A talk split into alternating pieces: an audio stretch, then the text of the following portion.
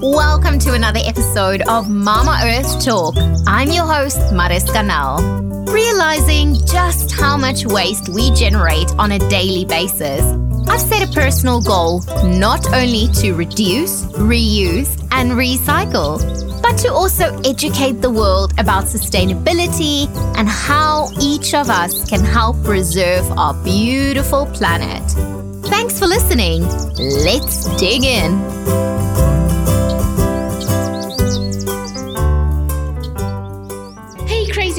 Our guest today is the founder and managing director of Raw Coffee. She's the first woman in the Middle East to obtain her specialty Coffee Association diploma and a certified AST instructor.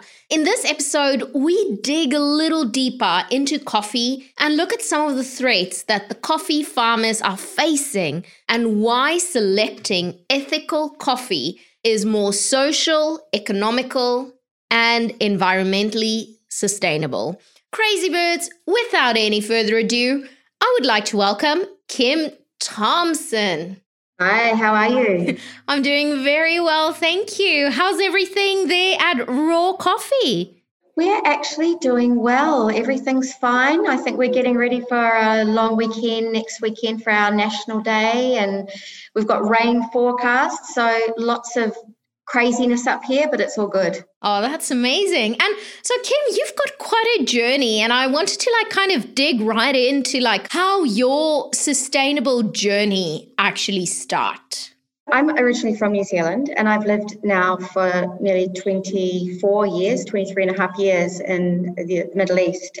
So I'm very used to growing up in a place where you had the the local baker and the you know the owner operated coffee business and cafe and we supported those businesses without even knowing that we were lucky there weren't the big chains um, there and so I used to run a cafe here for a couple of years, very small cafe that was in a sailing club, and I, I, I couldn't find a supplier for good coffee. And it was just one of those things where noticing the gap in the market and being uh, naive and a little bit crazy and brave, didn't know what I was getting myself into. But yeah, that's that's how we started. Was just there was a gap in the market, and I've always cared about where my food came from. I'd been a vegetarian since I was about 15 and I didn't know very much how coffee grew at the beginning, if I was completely honest, but I did know that I didn't believe in sourcing anything to eat or put in my body that was, you know, treated with pesticides or chemicals. Yeah, and I mean, the more you kind of dig into all of these different elements and, you know, aspects and food that we eat and everything, it's, it just, it's like a can of worms. Once you open it, you can't go back there. And I mean, that kind of led you to then start what is one of, I'm, I'm probably going to be biased when I say this, but one of the best coffees in the UAE, and that is Raw. And that was founded in mm-hmm. 2007 by you and your business partner, Matt Toogood. Why was it important for you to actually start a roastery in the UAE? Well, it was noticing that gap in the market. I honestly thought that if I was looking for good coffee and missed the coffee that I used to have at home, that there would be other people here that were like that a lot of people were bringing in most of the coffee, well, all of the coffee that around 2007, that was all being imported. It was all foreign businesses that were importing in bulk. And then you were, as, a, as an operator, you had no support from them with regard to training or how to look after your equipment or anything. So it was a real just believing there was a gap and that there might be other people that were looking for something like like we were. And then we wanted to play in that niche at the top. So we weren't looking at volume, we weren't really looking at supplying hotels. We were looking at that B2C, that other consumer like us that was missing their beautiful product from home. And I mean, here in Australia, where we are currently at, you know, there's, I can go to my local roastery, which is literally, I want to say about 400 meters from my front door. Mm-hmm. So that's mm-hmm. amazing. And it's great to see that something like that in the UAE is becoming available because I felt that that was something that was kind of missing to just get a great cup of coffee. And when people look at a cup of coffee, you know, like, or normally I'm drinking coffee, but at this moment it's a little bit late in the evening for a cup of coffee. So I'm having a tea. But, you know, for me, coffee, it's one of the first things I have in the morning. It's like literally happiness in a cup. I know that there's so much more to coffee and globally, we are consuming about 2.25 billion cups of coffee every single day. The statistics are crazy. I actually know because you're in Perth, aren't you? So yeah. I know the Perth coffee scene really well because my three girls went to school there. So I have really beaten the track walking around trying all the different coffees down in Perth. And I love that whole, I think Cappuccino Strip in Fremantle was the first place I sat in a cafe surrounded by the older Italian men and ordered a macchiato. And, you know, it was where honestly was my first exposure to really good, you know, fresh coffee. I love that. Yeah, we've got a few cappuccino strips here, which I'm so thankful for, and we live right up the road from one, so that's that's quite quite amazing. Well, there's something to be said about that uh, European influence with uh, you know the movement from with the Italians moving into Australia because they brought that cafe culture. They brought it to New Zealand definitely because we were a tea drinking nation before that. Did you know that? I did not know that. yeah.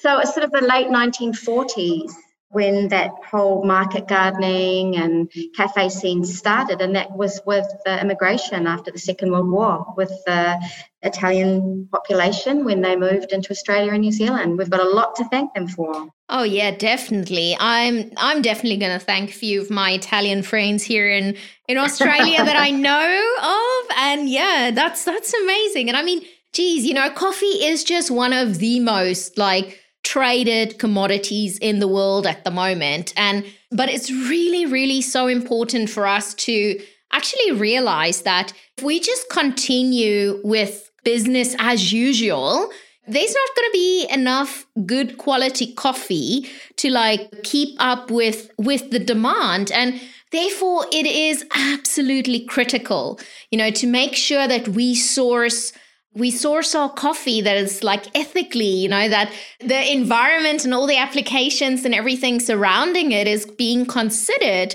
So, what was this process for you to actually source your type of coffee?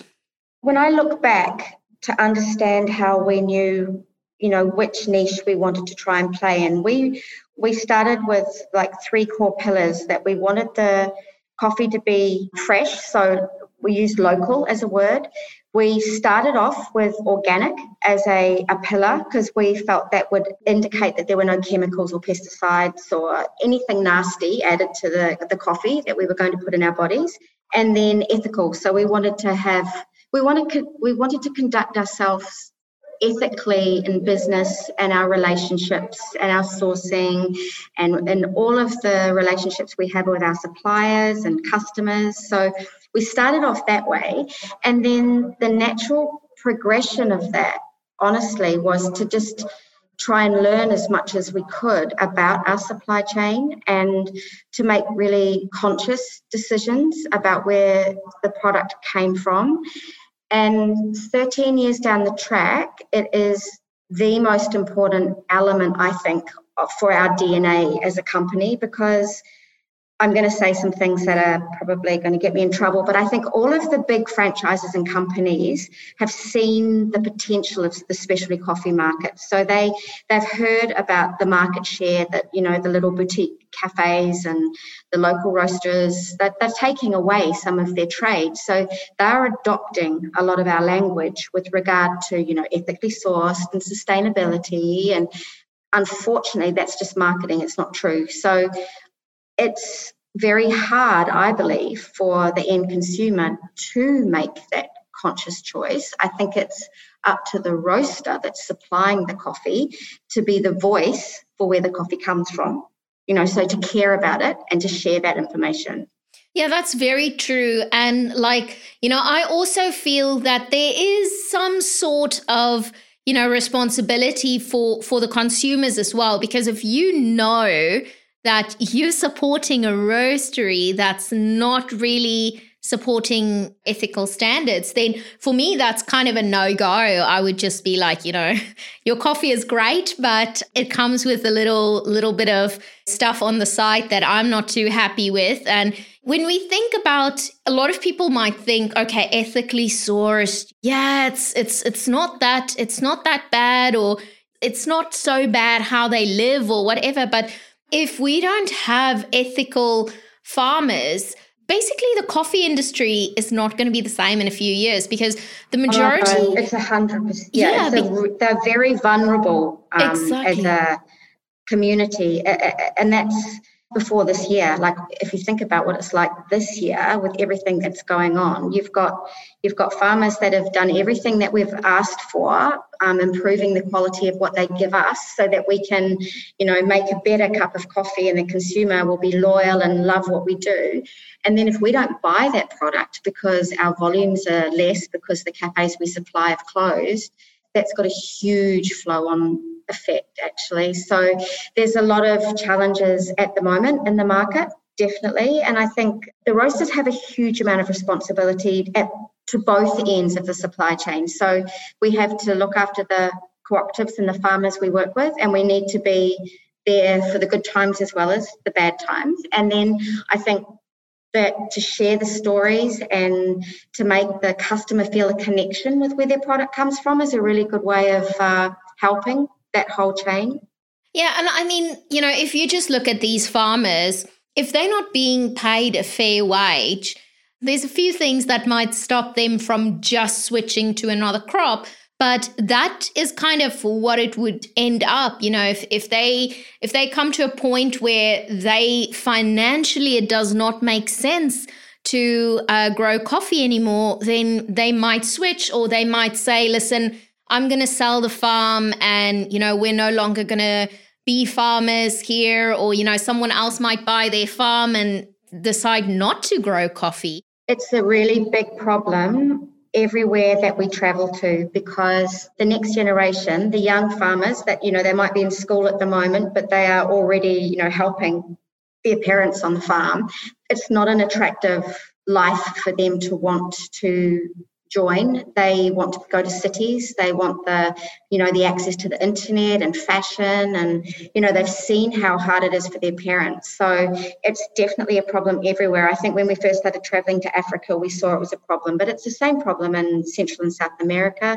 You know it, it is very very tough way of life it looks beautiful because it's out in the most beautiful parts of the world where it's green and fertile and you know for me i go there and i, I can't understand why they wouldn't want to be there you know working in, in the on the land. But then you you hear that they can't even make uh, enough money to pay for the processing of, of their product. And they have every year they have the uncertainty of not knowing who's going to buy it or what they're going to get for it and then there's the corruption and internally from the you know the organizations that are supposed to support them but they don't. So yeah it's very very very tough. And that is why we moved away from that organic certification and we've moved to direct trade.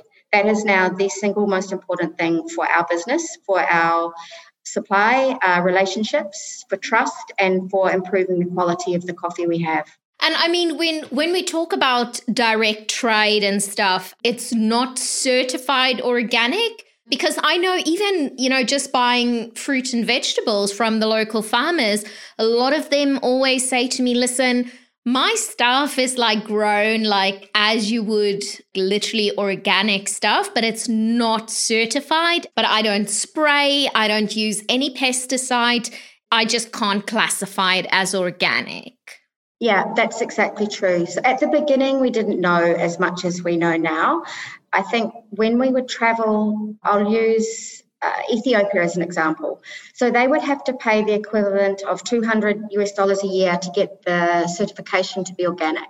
But it didn't increase the pound or the kilo pricing that they could get for their beans, and it limited actually the buyers that were going, you know, the type of buyer that would purchase their product. So as we started going to the farms and we could test the soil and test the water and make sure you, you know that the women had a voice and that the children went to school and that they had fresh water we could make that choice ourselves because we were on the ground we didn't need a broker in the middle or a certification so this is actually quite common now with a lot of the better roasters around the world that rather than going to trade shows or competitions, they will now strengthen their supply chain by going to the countries they purchase their coffee from and, and forming direct relationships where you commit to the amount of coffee you will buy year on year. You agree to a price, you can offer pre financing so that they have that peace of mind. It's beneficial for both of us. That's something really that we need to like look at as well. And I always try to see where obviously my stuff is is from. But mm-hmm. there's definitely been a lot of greenwashing, like you've mentioned previously, you know, with people would use a few keywords and just like brand or label stuff like eco, or they kind of sidestep a lot of actual points and and that kind of has an effect on a lot of stuff. And one of the things that for me is so key with coffee is like the climate change you know? As the more the climate change it has an effect on coffee you know? Those coffee it really flourish in a specific soil in a specific climate. You know if it's hot or if it's cold it has an effect because these coffee plants are so prone to disease and it can just literally plummet the yields. So, how do you guys then kind of work together with these farmers to make sure that they kind of do little adapting to kind of accommodate the effects of climate change in the future? Yeah, you, you, what you're saying is absolutely correct. You only need a couple of degrees of difference in temperature, and the roya and the leaf rust, the coffee berry disease, it's devastating. They can lose the whole crop, or you know, for over a over a crop, they might lose 38% just because the rains have been late. So, it is a incredible challenge. They're used to it, and the actual, as crazy as it sounds, they they know that a lot of the farmers know they'll know that it's going to be a good year or they'll know that this year is not going to be a great year. And they have to hope that at the same time that they're having a, a good year that the economy is at the right place so that there's not you know overproduction in brazil so the prices drop out from everything. Mm. but it goes in waves I think uh, sharing knowledge is a really important thing. So if we see something work in one place, to be able to share that knowledge to the others, if they, because a lot of the farmers don't have internet, they don't have access to information. So, you know, I think it's definitely sharing knowledge and trying to, because we're not farmers and we're not pro- producers, but we have the luxury of traveling traveling a, a, lot to these different places. So we might see African drying beds in Africa that can be made in Myanmar or Colombia using some bamboo, and you know it's something that can be can make a very big difference to how clean the coffee tastes at the end. Uh, it's cooperatives rather than you know individual farmers. When it comes to like coffee as well and the locations of coffee, I was very interested to actually find out that they call this like coffee area. So wherever like the the bean belt and it it consists of quite a few different countries where the majority of the coffee beans comes from.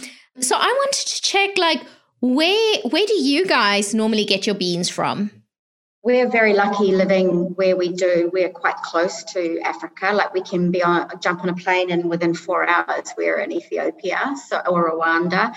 So we get coffee from uh, Burundi, Rwanda, Ethiopia, lots from Ethiopia. We have lovely coffee from Yemen. It's hard to get, but we get it, you know, just a couple of sacks at a time. We bring in coffee from all over Colombia, Guatemala, Peru, Nicaragua, Mexico. We have some coffee from El Salvador, Costa Rica, in small amounts actually. And then we have a very lovely relationship with a village in Myanmar. And we've had coffee from Sumatra and Indonesia. We're looking at some coffee at the moment from Timor, East Timor, Timor Leste. So, anywhere on that coffee belt, if we get samples of coffee that are good enough quality, we will consider purchasing it as a guest coffee. And then we have from the Colombia, Ethiopia, Rwanda, Burundi, Mexico, Guatemala, they're our main countries. Oh, awesome. And I mean, people can go on your website and just have a look at all the different coffees, or even better, come to your cafe in, in Al Quoz and, you know, try a few of them as well. I think that's what's nice is that you um, a lot of people just drink their coffee with milk. You know, they love a flat white, and so we we've created blends that work with the water and the milk here because obviously those, those two ingredients are important as well. And then if you want to try the different flavors and the different varietals that come from those different countries, it's a great way of doing it. Going into the roaster and just asking them if they can make you a like a brewed coffee with, and you don't put any other ingredients with it, and that's where you can really try your your uh, beautiful flavors. Oh, awesome. I love that. And so you guys have also like single origin coffees. But then again, like you mentioned, you you've got the blends as well. So people can really just kind of find something that works for them. Yeah, there's no right or wrong with what you like. Coffee is just like any other food or drink that there'll be some things you really love the flavor of, and then there'll be other people that prefer to have a, a, a darker roast with less acidity, more nutty chocolate flavors. It's just what, what's your personal preference. It's trying to please everybody. You also have a blend there, which I found very interesting. The name, which was the working from home blend. Was this inspired by by what what's happening now? Yeah, well, it was actually originally called the working blend. So all of our blends were named after a, a, style of clothing. So we had working, black tie, LBD for little black dress. We had we've had boho and casual. Our um, 10 year anniversary one is vintage. So it was all about a style of clothing, and we just thought it was a play on words to change it from working to working from home because obviously this year's been a bit crazy and it was a very easy thing to change. We were having a, we were laughing at the name basically. oh, I love it. It's, it's it's very it's a very clever one, and I'm sure a lot of people are enjoying that blend working from home. I hope so. Actually, it's been crazy the the switch in the company because we like eighty percent of our business was supplying B two B cafes. It's now more like fifty percent to people at home and 50% to cafes because since March, April, some of our customers, our commercial partners, they didn't reopen. The demographic of the spread of our um, supply has changed. Oh, that's very interesting. And I mean, for me, like even even in our house, I don't know, you just I feel you can't put a price on a really good cup of coffee. So I'm willing to pay like a premium just to have that good cup of coffee in the morning to know that I'm good to go. And you know, I think the more people realize how much that coffee is actually costing you versus going to your local favorite cafe. You know you're gonna you're gonna pay a few bucks for a good coffee and now you can have that good coffee at home as well Yes, so I think the the online sales for bags of coffee to people's homes has definitely increased. Also, the domestic equipment, so the grinders and the home espresso machines, but also the little hand grinders and the brewing equipment. And we invested in some virtual barista training uh, sessions. So I think people did when they started making their sourdough bread and their banana bread when we were all in quarantine and lockdown. They also played around learning how to make coffee. And that's been great for us because how can you go from that back to drinking an inferior cup of coffee? So it's better that they make their coffee themselves at home. Yeah, totally agree. And I mean, you guys literally do everything coffee wise. You know, you supply machines, you do, like you've mentioned, the barista training courses. Geez, you also have food. You you you do some amazing breakfast as well. So all of our crazy bits in the UAE, I I would highly recommend go and check it out. But like, can you tell us a little bit more? Like, what is the full package of raw? raw?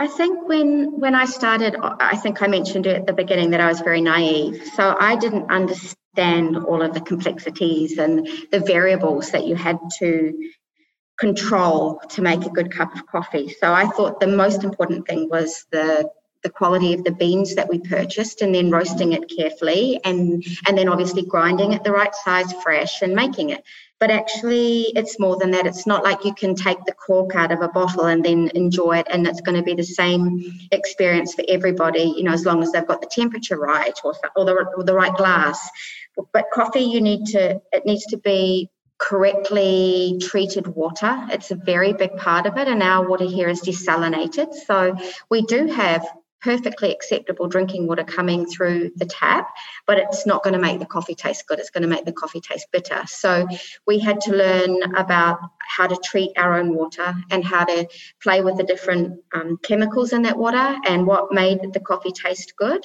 It also helped us to learn how to look after the equipment, maintain the equipment to keep it healthy because our guys were always maintaining all the espresso machines and we would be dealing with situations where people hadn't changed their pre-filter or there was a problem with the water. We also then have the problem with the cows here not outside on you know beautiful green rolling hills. Uh, they're in a different type style of farming so the the milk protein levels are different and then in, in New Zealand and Australia and lots of other parts of the world, it was really cool to want to be a barista and be working in the coffee industry. Whereas here, it was slow to start that trend. It's caught up now, but people would arrive in the UAE, they just needed a job. So it would have to be trying to teach them to have that respect or passion for the for the product and teach them to drink something that they hadn't ever been exposed to and then you know care about the experience they gave the customer. So there's a lot of there's a lot of variables to control if you're doing it commercially. Just to go a step back on that raw water, I hear that's actually what you guys are calling your water. How is that treated? Because I know it's really important to know that literally 99% of what goes in our cup of coffee is actually water. So I would love to hear how you do that? My business partner Matt and, and I have lived in the Middle East for quite a long time now, and we have been very lucky because we've grown very organically. We've taken a lot of time getting to know the coffee part of our industry, and we've met a lot of really cool people. And through that process, we had a consultant accountant from Germany one time who knew the people that were responsible for the very big water filtration plants at some of our big developments here. And so we brought them in and over caffeinated them and forced them to create a small solution for us, basically, which they thought was crazy because it cost a lot of money. But it was so important to us that we we knew that we couldn't just use your standard reverse osmosis unit that were available here to buy because it wasn't filtering out all of the impurities that we needed to have taken out of our water because they would always just do a bypass, which allowed a certain amount of the tap water to come around the side, if you know what I mean. There's a there's these really fine membranes, they force the water through. But then it also, when it strips everything, it also takes away some of the good, uh, the calcium, the magnesium, you know, the things that you need in the water. So as we learnt more about it, and the, this company came and did the water filtration system for us, it's actually a treatment plant we then have been able to start well we used it ourselves and then we used it at the espresso bar. We allow we have a tap on our back warehouse wall. So a lot of our customers come with great big i don't know how big they are 50 litre containers and they fill up their own water to take home. We're happy to do that.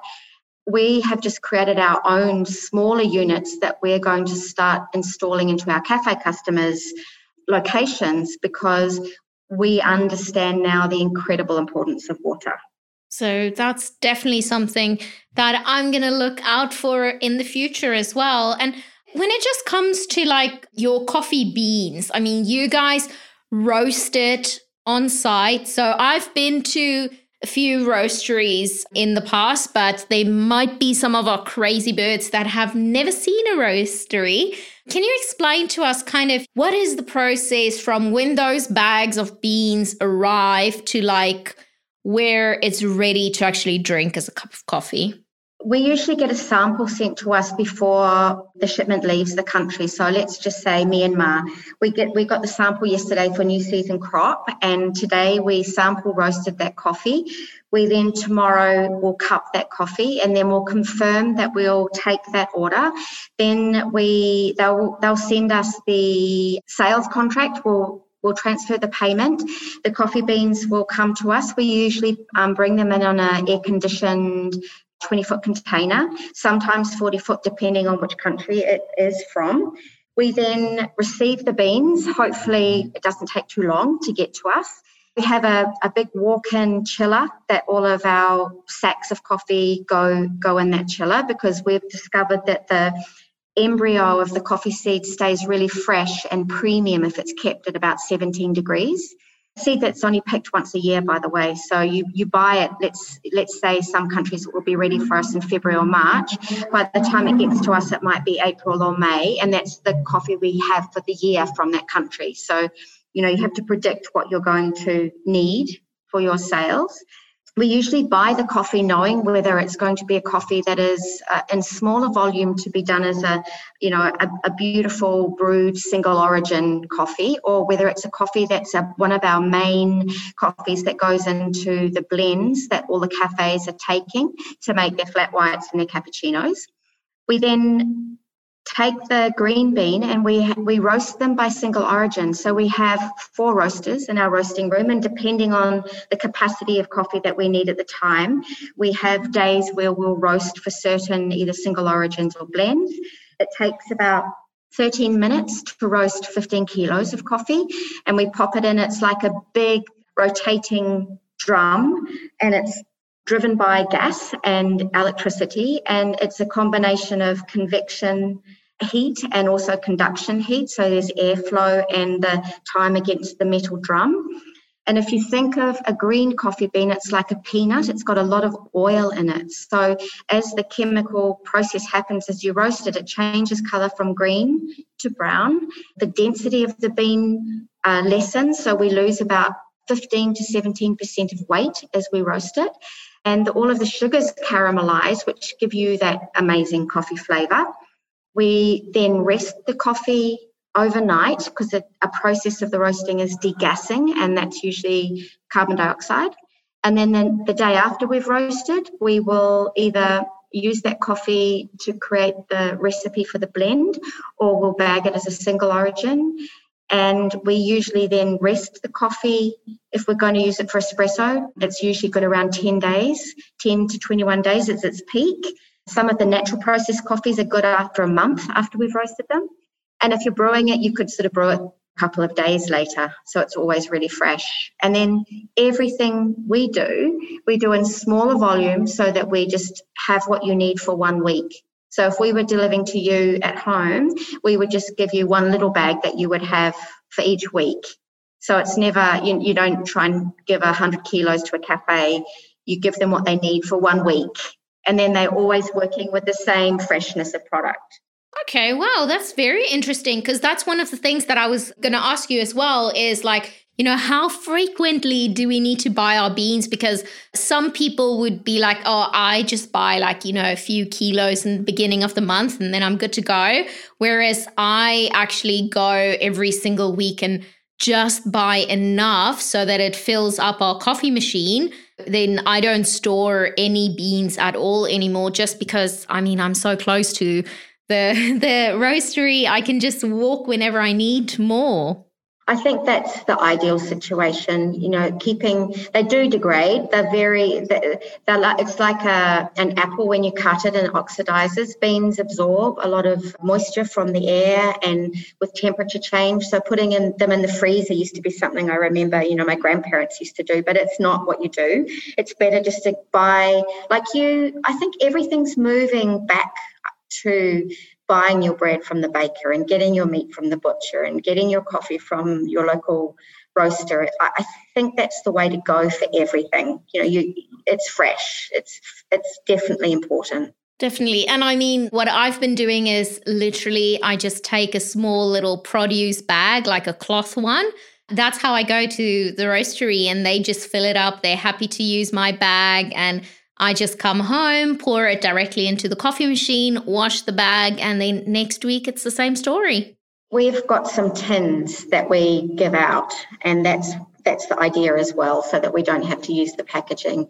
Lots has changed in the industry. Like we were able to move all of our takeaway cups and disposables to non-plastic so it's all cellulose and biodegradable fully but the the actual lining inside the coffee bag I, i'm sure it's going to come soon but at the moment we haven't been able to move away from that in a foil bag. It's something we really want to do, and we're looking at different suppliers. I'm sure it will come, but because the oil on the bean, it's I don't know if you've noticed with your bag when you've changed it, then that you can get that oil on the bag. That's what we want to try and keep that oil inside the bean and not have that exposed to the air. Exactly. Yeah, because I mean, for me, literally, the coffee is probably uh, in there for maybe five or 10 minutes. so, but if you're going to keep it like in there for hours and hours and hours and days, then, you know, that that might be a little bit of a bigger issue. You've just like kind of mentioned like some of the steps that's happened in the industry. And how do you feel has the industry actually evolved since you guys started way back in 2007? It's been uh, the last five years, particularly, has been very rapid. I think we used to say that we were a good seven or eight years behind, you know, Melbourne, um, we see, and it's very sad to say, but we see Melbourne as the capital of the cafe industry for the whole world. And as a Kiwi, that's a terribly hard thing to say. Um, they're well ahead, I think, of New Zealand.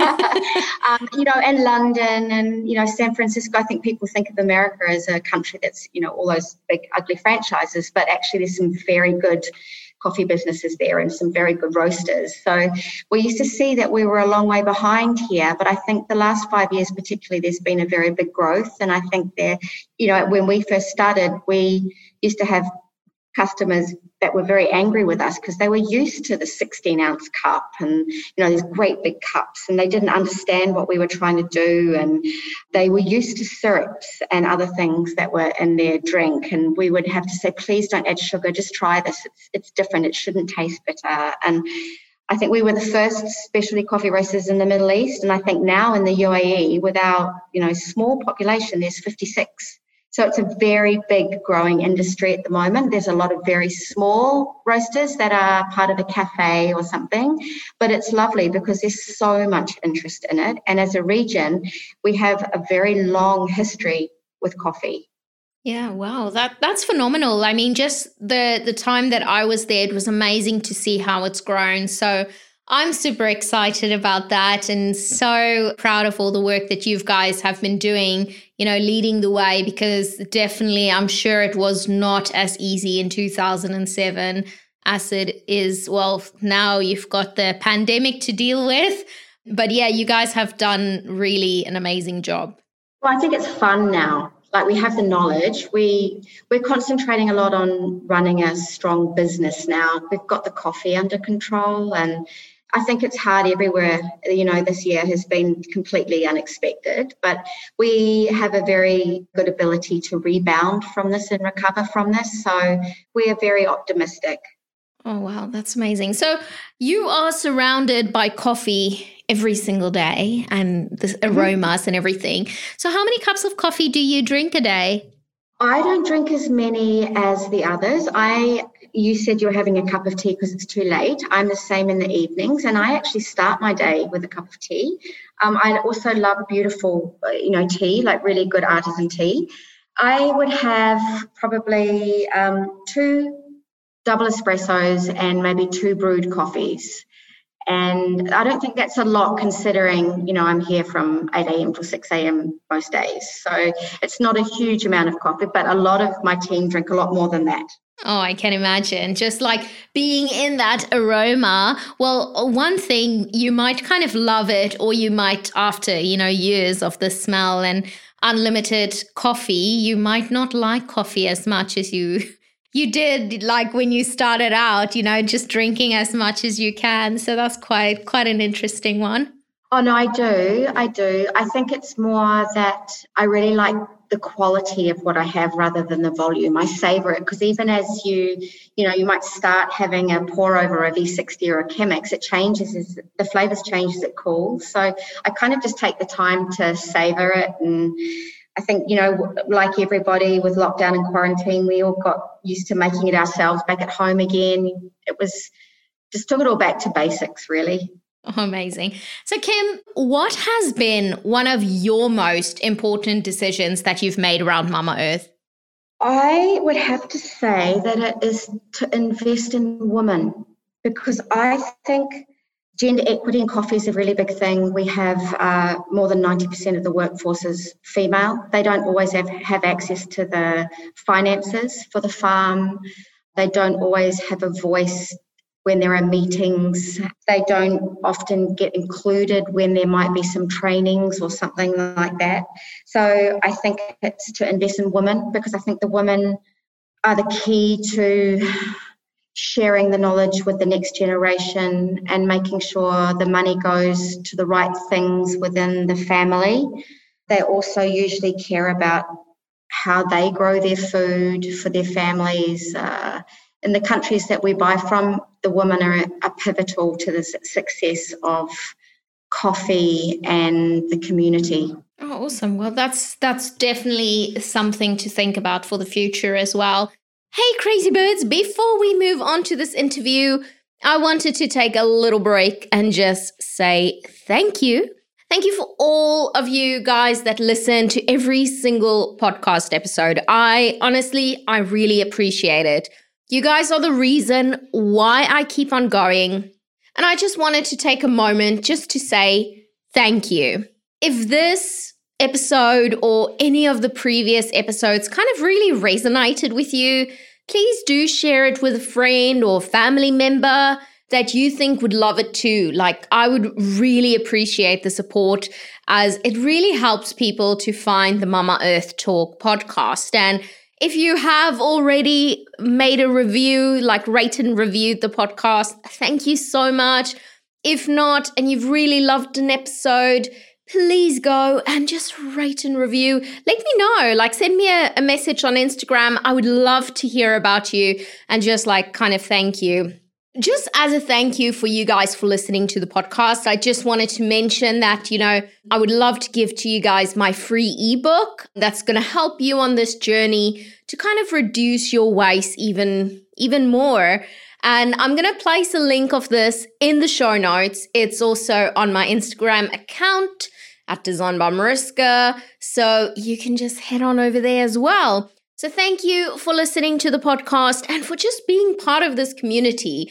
You guys are amazing, and I absolutely love and appreciate all of you guys. Now, let's dig right back into that final five. So, the first one is what is one social media account or publication that you follow?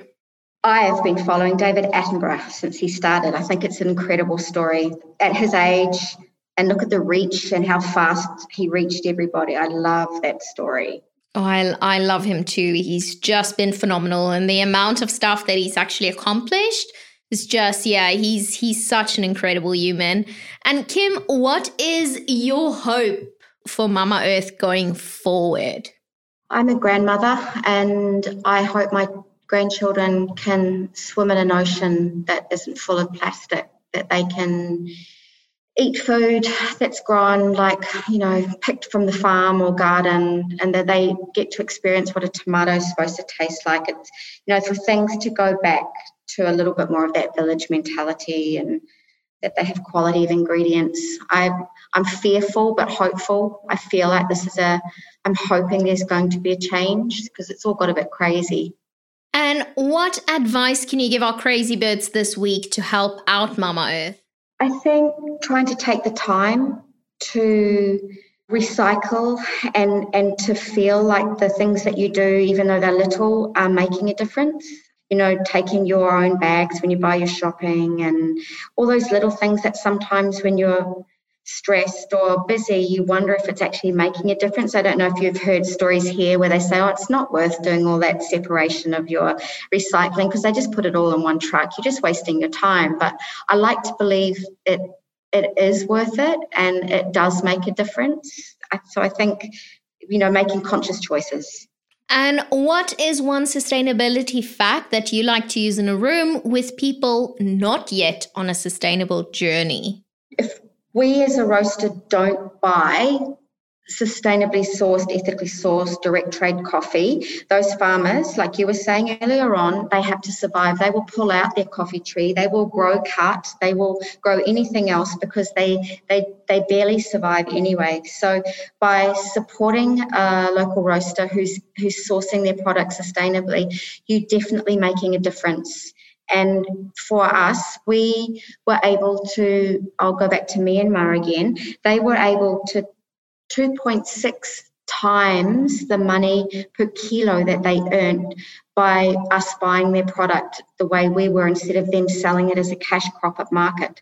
So it makes a huge difference to the farmers and it's the only way we'll end up being able to drink good coffee. Otherwise, everything is going to go to the big commercial, very mundane quality. That's something definitely we need to keep in mind as well. And Kim, where can people actually find you? I'll be at Raw. Having a coffee. we're, we're really busy at the moment. Um, we are open seven days a week. We're in, uh, in a warehouse in Al Quoz. We built our roastery here uh, 18 months ago. We are on Google Maps and very close to the Noor Bank metro station. Okay, awesome. And all of your social media handles and everything, I'm going to link that all up in the show notes. But if you can maybe just give us a social handle so people can kind of grab it while they listen. Rawcoffeecompany.com and then Instagram is Raw Coffee. Thank you so much. Thank you. Well, you've been an absolute blast. I know now a lot more about coffee, and I'm just gonna, you know, savor the next cup to make sure I Good, appreciate all of the work that goes into it. So, thank you for that. Well, thank you for sharing the information. It's really important. I think platforms like this are so valuable, and thanks for asking us. And that's a wrap. Huge thank you for our amazing guest for being on the podcast and for sharing their journey with us. You can find the show notes of this episode on the mamaearthtalk.com's website. The biggest thank you goes out to all of you crazy birds for listening to the podcast. If you have not already listened to all of the episodes, you can go back to a few of them. You will absolutely love them. I really enjoyed recording every single one of them, and I really hope that you enjoy listening to them. There's over a hundred episodes, so if you feel a little bit lost on which one to listen to next, maybe select one of the episodes with guests that you might want to know more of and start from there.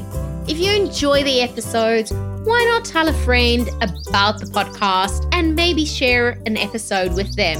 Let them know that we are here and we are waiting for them with open arms, and they are all very welcome to join the crazy birds globally. If you have a question for me, please send them over. The best place would probably be uh, a DM on Instagram at Design by Mariska or pop me an email at hello at mamaearthtalk.com. If there's a particular guest or topic that you would like to hear on the podcast, let me know. I love to hear from all you crazy birds. New episodes are uploaded every second Monday, so make sure to subscribe that you do not miss a thing. Mama Earth has a voice, and it's us crazy birds.